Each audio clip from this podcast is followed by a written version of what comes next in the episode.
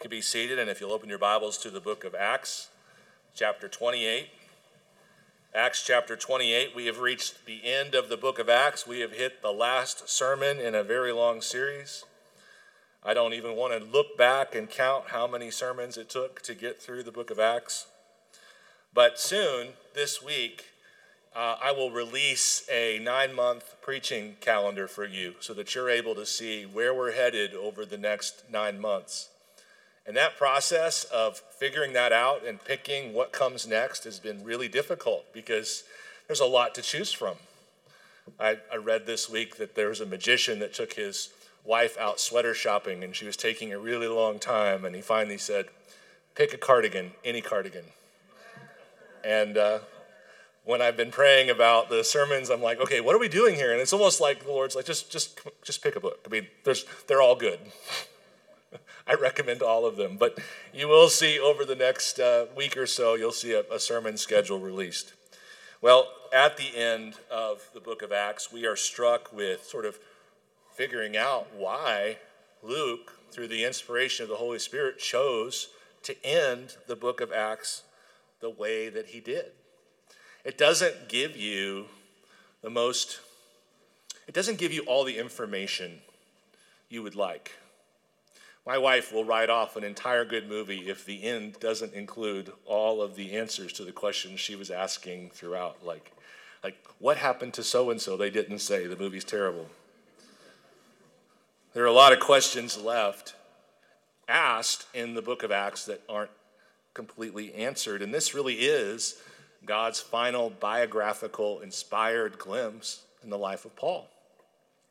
And so we're trying to make sense of well, why does Luke end this book the way that he does? And there are two themes for sure that we see in this chapter that we see emerging over and over again in the book of Acts. I'm just going to show you those themes and then try to explain what I think God's doing, not only with the last chapter of this book, but just with the book itself two things I, have noticed in this chapter and throughout the book of Acts uh, completely. And the first one is, is a lot of attention is paid to Paul's productivity. Okay? A lot of attention is paid to Paul's productivity.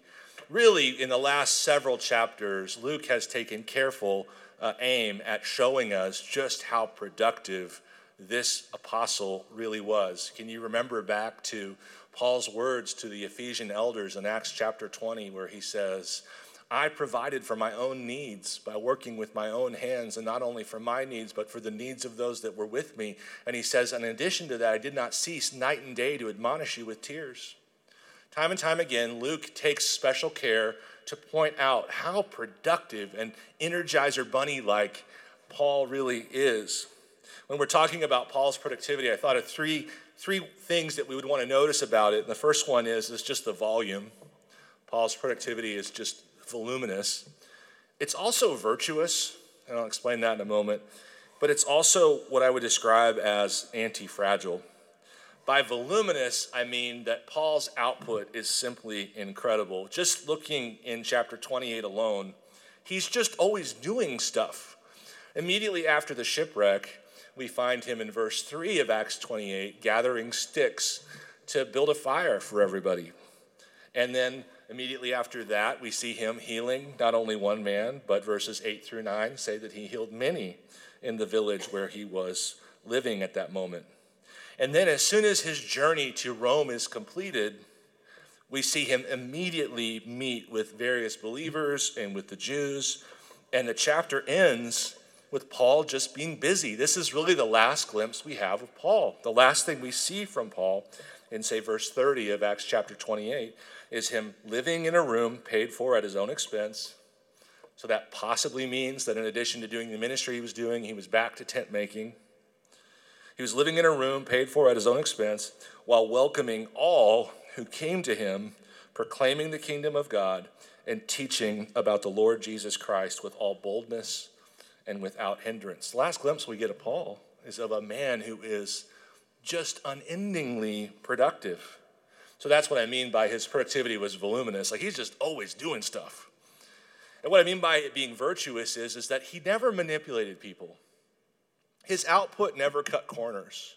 He says to the Corinthians, you know, I've been careful not to not to come to you with persuasive words. I've been careful not to like just just use my intellect to manipulate you into doing what I want you to do. I've been careful to rely on the power of the Spirit. And that's these are rare things. To see someone who has a ton of output and that output is virtuous. It's praiseworthy. There, there no cut, there's no corners cut, there's no manipulation and so forth. So Paul's output was his productivity was voluminous, it was virtuous. Well, what do I mean by anti-fragile? Well, what I mean by that is, is that Paul's productivity was such that even when he was put in situations where it would seem he had no chance to do anything, he still did stuff. Paul could produce good works for the Lord in any situation he found himself in. Uh, it wasn't just one explicit thing that Paul did. So when he had a chance to speak in a synagogue, he'd do that. And then when he'd get kicked out of the synagogue, he'd go somewhere else and speak there. But it wasn't only as if he could only do large scale speaking. Paul went from house to house and ministered to people individually. And it wasn't like all he could do was preach and teach. He had the ability to serve others with his physical labor. He spent time, as we said, working with his own hands to provide not only for his needs, but for the needs of others. And then there were times when it seems like, okay, Paul has to take a break. He can't possibly do anything while he's in prison. Yeah, except write the, the prison epistles. And there we get Ephesians and Colossians and Philippians and Philemon. And so here is a man who is productive in just an expansive way with complete virtue, who's also able to vary what he does according to the circumstances. And if many of you I know, like me, work from home a lot, and you know full well how easy it is to get distracted or how it feels like you have to have just the right combination of circumstances to do the work that you need to do? Like how many cups of coffee do you have to have? What does the lighting look like? How does the chair need to be positioned? You know so on and so forth. And here's a man who just rolled with it. And whatever circumstance he was in he continued to be productive for the lord.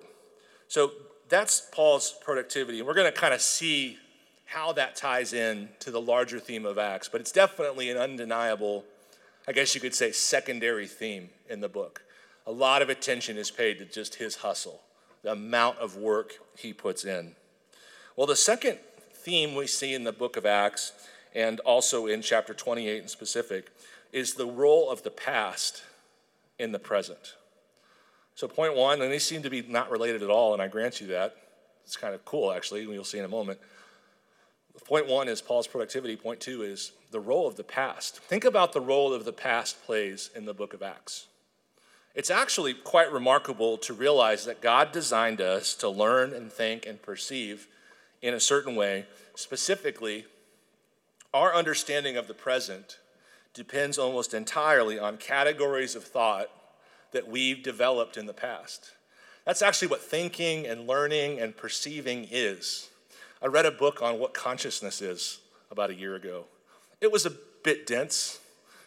Uh, my consciousness was disturbed by trying to read a book on the nature of consciousness.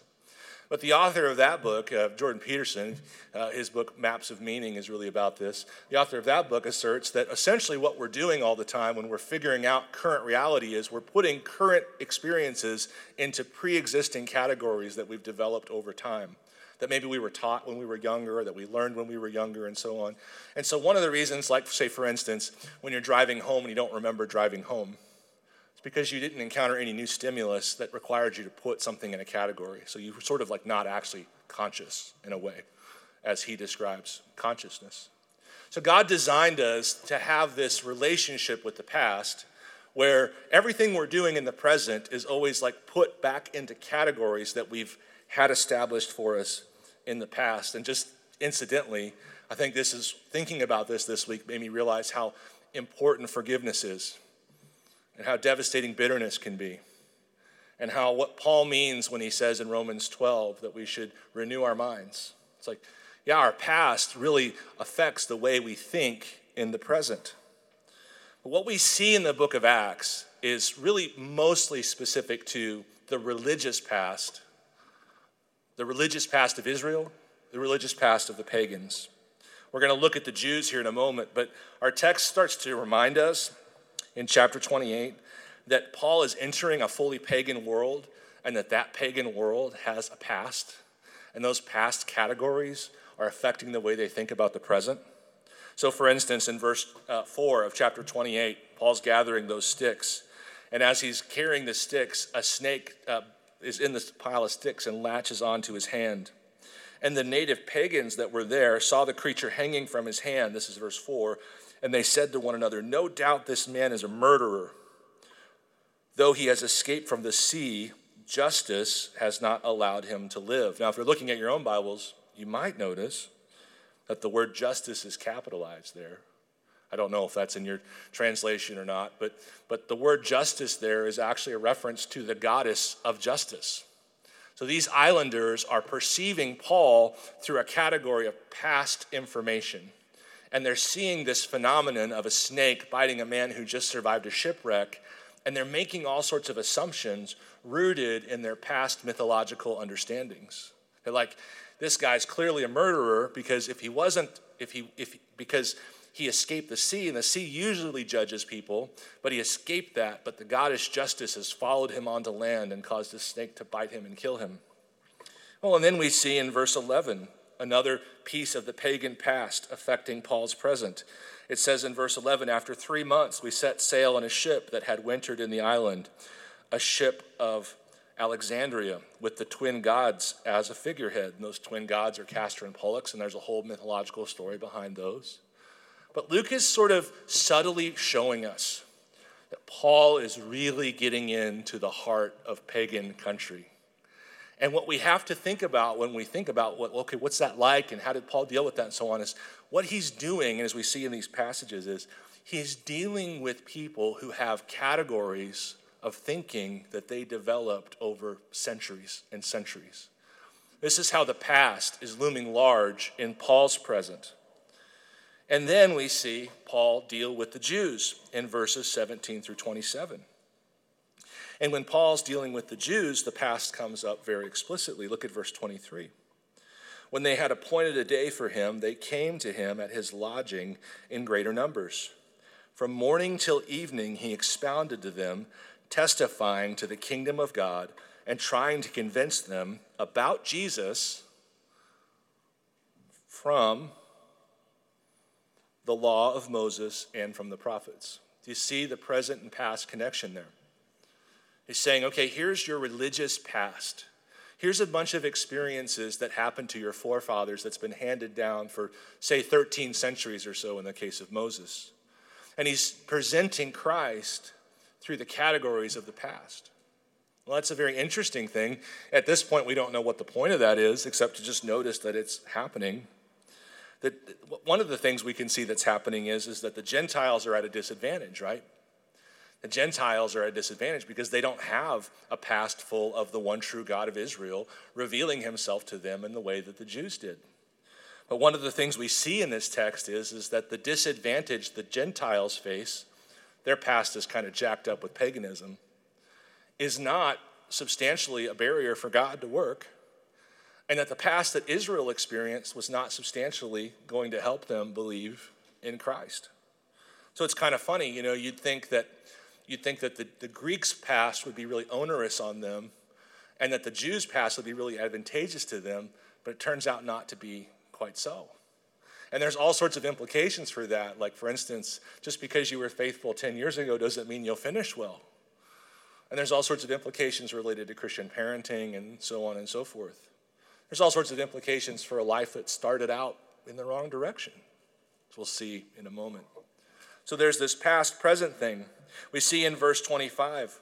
And disagreeing amongst themselves after Paul presented Christ through these past categories of Moses and the prophets, after disagreeing amongst themselves, they departed after Paul, and he made one more statement.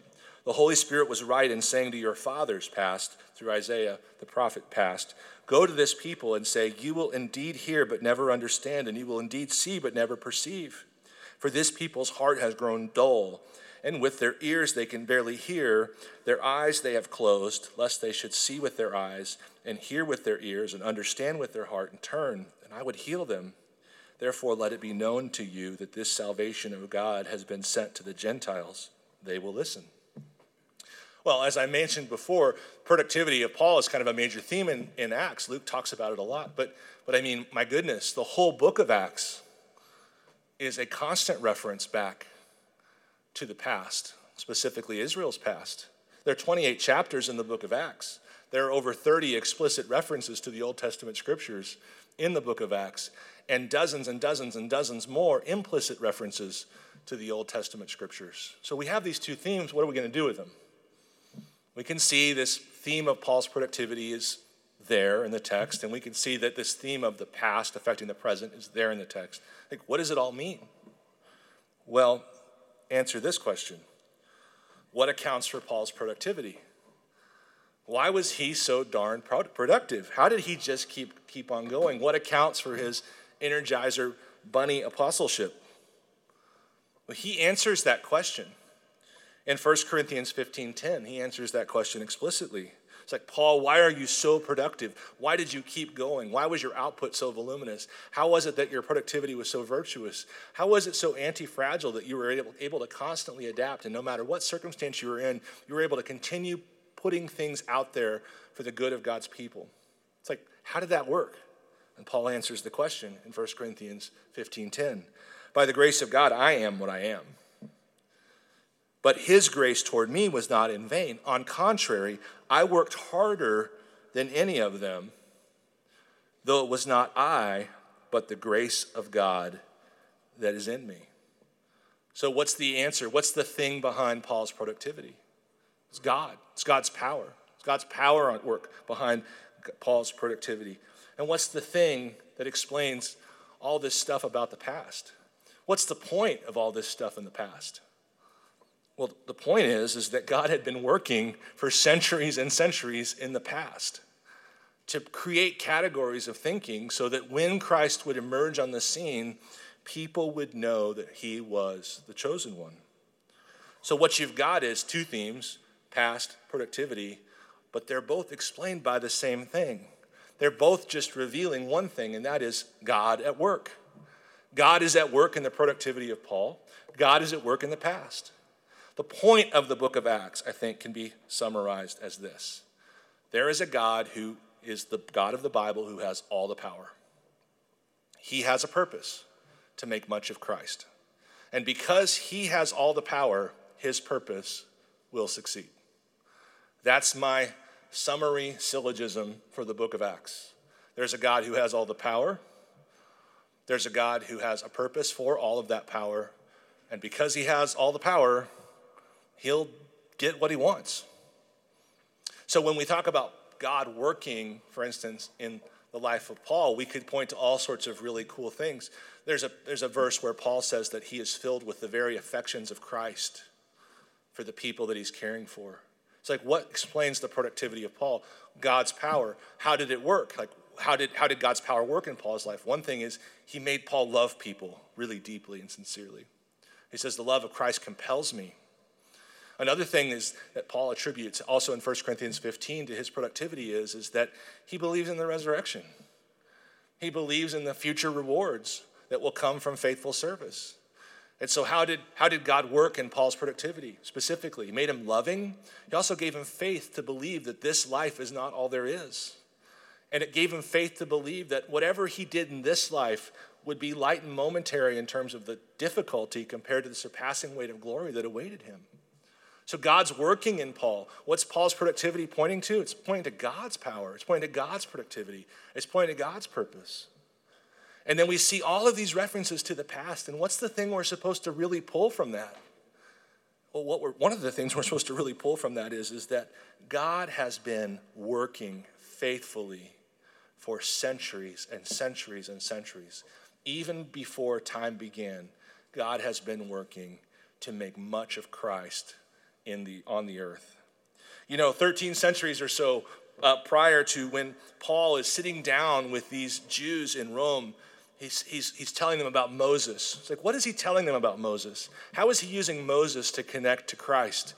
One of the things he could have done was just read from Deuteronomy 18 15, where Moses says, The Lord your God. Now think about this. A Thousand, a thousand plus years ago, prior to Paul. So now 3,000 plus years from, from us. Moses stood up before the people and said, The Lord your God will raise up for you a prophet like me from among you, from your brothers. It is him you shall listen to. Just as you desire the Lord of your God, just as you desired of the Lord your God at Horeb on the day of the assembly when you said, Let me not hear again the voice of the Lord my God or see this great fire anymore, lest I die. What's, what's Moses saying there? The people encountered the unmediated holiness of God. It scared them. And they said, We need a mediator. We need someone to stand between us and this fierce holiness. We, don't, we, we, can't, we can't stand in the presence of this fire. And they, they called out for a mediator thousands of years ago. All of this was because God was powerfully working in the past to make much of himself through Jesus.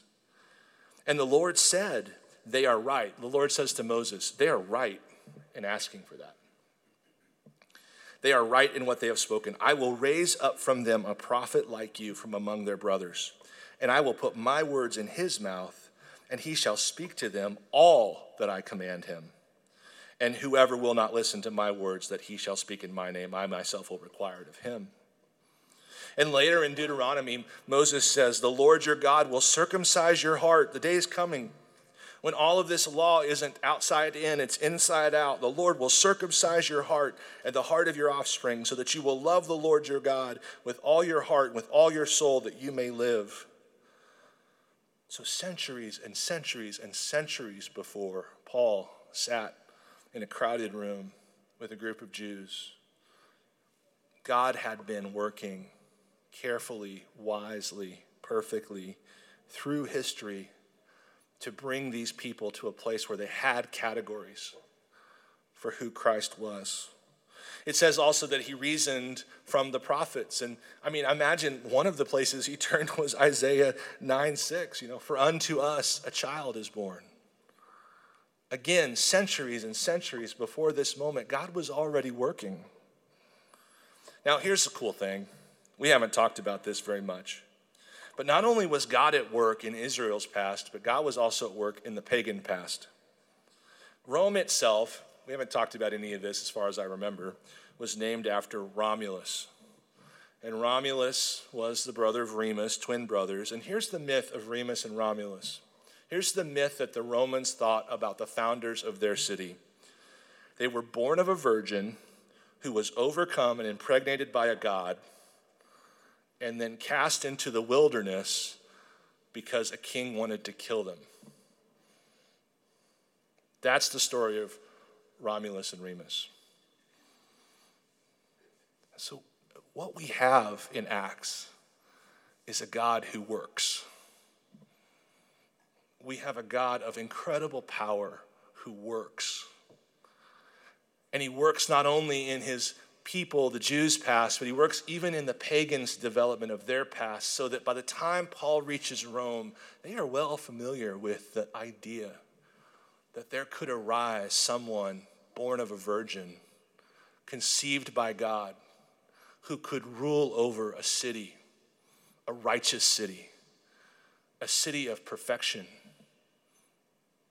This is, this is what Acts is telling us in the big things, God works in, in the big and the small developments of history over hundreds of years. With perfect skill, He works His divine providence to do one thing, one thing mainly, to make much of Christ. And with Paul's productivity, we can say, and here's not a big thing, here's a small thing, here's a guy who probably actually was a small guy, we think. And here's this man who just keeps showing up and enduring and producing and working with joy and diligence. And we say, oh, no, no, no. We don't, we see the same God at work in the man. So we've got a God who works in centuries, and we've got a God who works in individuals. We've got a God over history, We've got a God over a man like Paul, a man or woman like you. That's the big theme behind these two smaller themes. Let me repeat it again. The God of the Bible is the one true God and has all the power. This is one of the major themes in the book of Acts. So much of the book of Acts comes down to displaying the power of God. After all, the disciples are told in the very beginning stay in Jerusalem until you receive power from on high. And so, page after page, week after week, as we have gone through the book of Acts, we have seen that God has power over language, over the Jews, over the Gentiles, over prison guards, over seismic plates. He's the God of earthquakes, over prison locks, over the sea, over demons, over disease, over death itself. And there's probably some beautiful mythological secondary meaning to the idea that Luke chooses to include, because think of all the things he didn't include. That Luke chooses to include this sweet little moment when the serpent bites God's servant, and the serpent is cast into the fire. This is the God we serve, a God who orchestrates reality at that beautiful, poetic level. So God has all the power.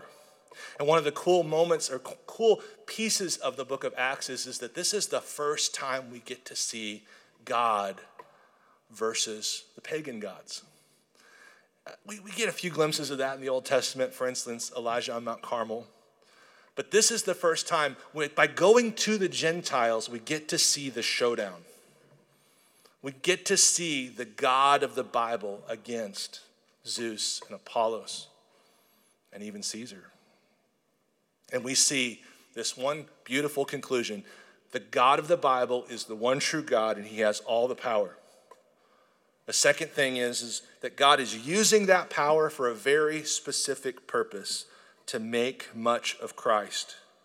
What is God doing with his unlimited power? What is God doing with his unlimited power to work in lives, to work in centuries, to work in countries and kings? The one thing above all things he's doing is to bring Jesus Christ to the forefront of humanity and to put the spotlight on him so that every eye will see every tongue confess, every knee bow, and say, He's the one. He's always been the one. He was always going to be the one.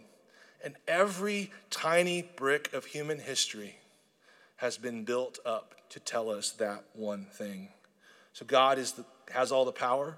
He's using all that power to present Christ as central to all of humanity. And the third piece of the syllogism is since God has all the power, his purpose will stand. His purpose and his purpose alone. Now, I just gave you the unifying theory that makes sense of all things everywhere at all times. If you ever wonder what is happening in the world, the answer is always God is showing his power by accomplishing his purpose to make much of Christ amongst all peoples. It's the one thing you can count on. This is what God will always be doing until the end of this age. God will always be doing this, and God will be doing this after that as well.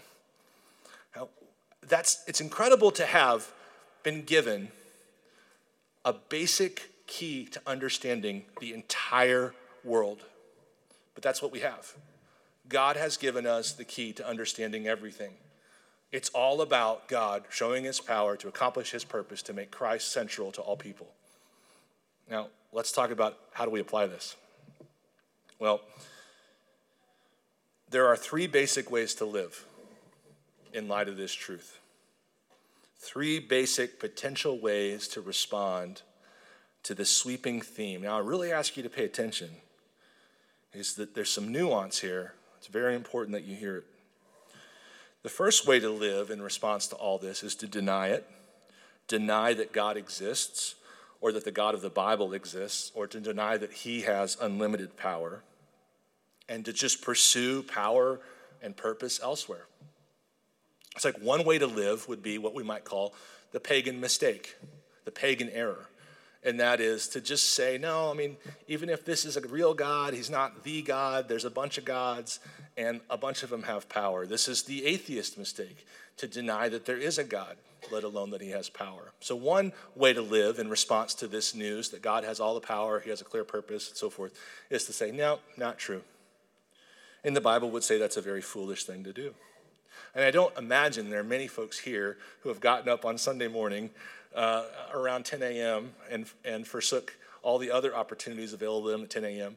I don't imagine there are many people here who are in that camp, but maybe you are. But there's a second camp, and I am concerned that some of you might be in this camp, and that is this is very important to acknowledge the God of the Bible and to agree that he has all the power, but to foolishly expect that God is going to use his power to accomplish your purposes.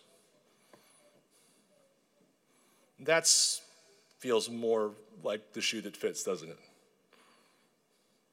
This is, I think, what you could say is the Jewish error. They acknowledged, this is what we see, I think, in the book of Acts as well as the Gospels. They acknowledge that there is the one true God and that He has all the power, but then they expect Him to use His power to accomplish their purposes, whatever those purposes are, their political purposes, their nationalistic purposes, whatever, their personal purposes. And I feel like this is probably, if we're wrong, this is where we're wrong. We have failed to understand that the truths are coupled together. God's power is absolute, and his purposes get all of his power. His power is not for rent, his power is not for negotiation, his power is not for our purposes. God's power is for his purposes. This seems to be the place where many people who would be in the, you know, the, the vertical of monotheistic Judeo-Christian belief, this seems to be where many people go wrong. Is to acknowledge the God of the Bible, to acknowledge his uniqueness, his preeminence, and that he alone has power, and then to spend basically their whole Christian lives, and I, I use that with quotes, expecting God to use all of his power to help them accomplish their agendas and their purposes. So that's the second possibility. The third possibility is the right one, and that is to acknowledge God's power and his purpose and surrender to him and live in harmony with him by relying on his power to fulfill his purpose through us. This is the way of Paul. This is the way of Moses. This is the way of the prophets. This is the true way. This is the way. So you might say that the first category is a kind of Gentile error. It doesn't even acknowledge that God is special or that he has all the power. You might say the second category is a Jewish error. It says, yeah, God has the power. Yeah, he's the God. And now he needs to like get to work like making sure that I have the things that I want. But the Christian life is in this third category. That says God has all the power and he has a purpose for all of it and I'm going to join him in his purpose. And that's what we see in the life of Paul. That's how we see Paul's story end. Because at the end of the day, that's the end of every story. That's the only end that matters. All of the other details, like we all want to know how he died, right? Right? Uh, we all want to know what he did after this and so on. It's like those are like inconsequential details compared to the one statement Luke made at the end, Paul lived his life on mission for Jesus. That's all that you need to know. And the truth is, that's all that anyone needs to know about us. And I would hope that that's all anyone does know about us. So and so lived their life on mission for Jesus. So if you commit to serve him, you can be sure that he will continue to supply you with the strength you need. Now, I want to revisit a couple things and, and hit another level of specificity in application. Let's revisit this anti fragile quality of Paul and say, some of you, for some reason or another, have found yourself in a circumstance or a set of circumstances that are extremely limited. A significant amount of freedom has been removed from your life because of some circumstance. Maybe you're sick. Maybe you're pregnant. Maybe you've made some commitments to your family that just have to be the main thing. Sometimes God allows sickness or other hard circumstances to dramatically change the scope of what we are able to do. But we need to remember that while our circumstances might limit us, the power of God at work in us remains unlimited.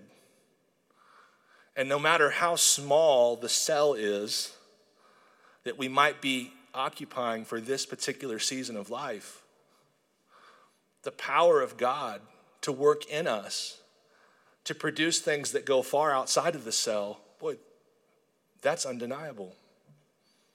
A lot of theologians think that Ephesians is actually Paul's better, cleaned up version of Romans, meaning he did it all in a sweet, succinct way, not arguing at any level that Romans is imperfect. But a lot of people look at Ephesians and say, oh my goodness, you just did Romans in a beautiful, quick, poetic kind of way. Yeah, because he was in prison. And prison will do that to you. Suffering will do that to you. Constraint will do that to you. Weakness will do that to you. So I want to speak to, to some of you who are just in a circumstance of limitation and you say, the productivity that I see on display in Paul's life, there's one piece of it that seems most relevant to me, and that is the times when he didn't get to do what he wanted to do, the times he was forced into tightness, constraint, the times where his options were limited. I just want you to know yeah, God's power, all of it, is there for you. And what you could find and this is specifically to people who are suffering, what you can find in these moments is, is stop making your suffering your purpose. Stop making it your identity and, and get back on board with God's purpose. What's His purpose? His purpose is to make much of Christ. So you and your little cell like circumstances, you just make much of Christ. And you will find God's power at work in you to will and to work according to, what's Paul say? According to his good purpose. So God's power is at work even in our suffering. Remember, there's a time when Paul was restrained, constrained, limited by something he just refers to as a thorn in the flesh, a messenger of Satan. And he does not like this limitation. He does not accept it quickly. He says, I prayed three times that the Lord would remove this limitation from me, and the Lord responded in saying, My grace is sufficient for you. For when you are weak, I am strong. So I wanted to speak to those people specifically in sort of a, a, limited role and saying, you know what, you're not limited if you follow God's purpose, because then you have all of God's power. He'll just do all sorts of things through you. In your little season of limited choices, you might find yourself to be wildly productive for the purpose of Christ. And then I want to talk about the past. We've talked about God working in the past. And I want to make sure you understand that God has always been working in your past. If you told someone the story of Romulus and Remus, they'd be like, ew, paganism. It's like, yeah, and God's big. Some things in our past are relatively easy to reconcile with God's purposes. There are many things that God has done in our lives that we're able to say, man, God just did that. His kindness toward me in that moment was obvious. But let's remember that in Israel's past, there was great sin, and in Paul's past, there was great sin, and in the pagan's past, there was piles and piles of idolatry. And God was able to use it all to accomplish his purposes. So, is there anything in your past that seems to be a constant burden on your present? Is there anything in your past that seeks to sort of reframe the way you view God, the way you view yourself in Christ? Is there a category from your past that kind of keeps grabbing your present? Maybe there was an event in which it seemed that God had abandoned you, or maybe there was an event in which you know for sure you did abandon God.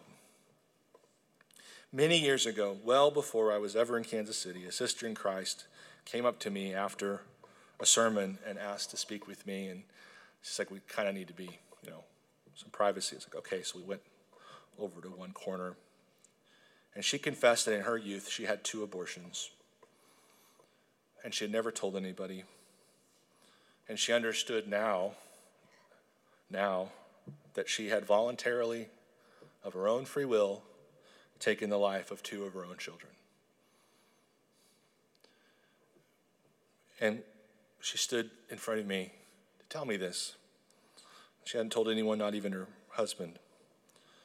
And you know what I got to do in that moment? Pretty, pretty cool thing. I got to pronounce God's deep, expansive grace upon her that Christ bought for her on the cross. And to tell her that even this great sin could be used by God to make much of Jesus, not only in her life, but in the lives of others. And to show her that you just get to know the grace of God better because of this. I got to, I got to pronounce the truth over this hurting woman and say, though your sins are like scarlet, Jesus Christ died on a cross to make them white as snow. And so, you know, maybe nothing as dramatic as that is in your life. Maybe something more dramatic than that is in your life. Maybe there's a relationship you were engaged in that was inappropriate. Maybe you were look back now and really regret the way you raised your kids. Maybe you regret some season of foolishness or rebellion. Let's just deal with this right now. If you have chosen to make Jesus Christ the payment for your sinfulness and chosen to make him the person in charge of your life, then I can tell you a few things. God has chosen you before the foundation of the world, and the sin that haunts you is covered and cleansed and washed away and cast into a sea of forgetfulness. And so I'm I love talking about God's work in history, right? I love talking about God's work in the productivity of Paul, but I feel like I ought to talk a little bit about God's work in your past and God's work in your productivity and say, all that power, the same power we saw on display through centuries and centuries of skillful providential guiding of human events, of weather patterns, of famines and floods. All that skill, all that power, all that wisdom, it's all in work in you if you are in Christ. All that grace to overcome all of those errors, it's all for you if you are in Christ. All of that power to make you far more productive than you could possibly imagine, it's there for you if you are in Christ. So today, as we partake in this table, we just want to celebrate the power of God at work to accomplish the purpose of God to make much of Christ. If you're a follower of Jesus, would you come to this table this morning and make much of Christ with a heart of gratitude as you partake in the cup and the bread and say, Thank you, Lord. Thank you, Lord, for letting me join in your great purpose to make much of Jesus. Let me pray and then you come.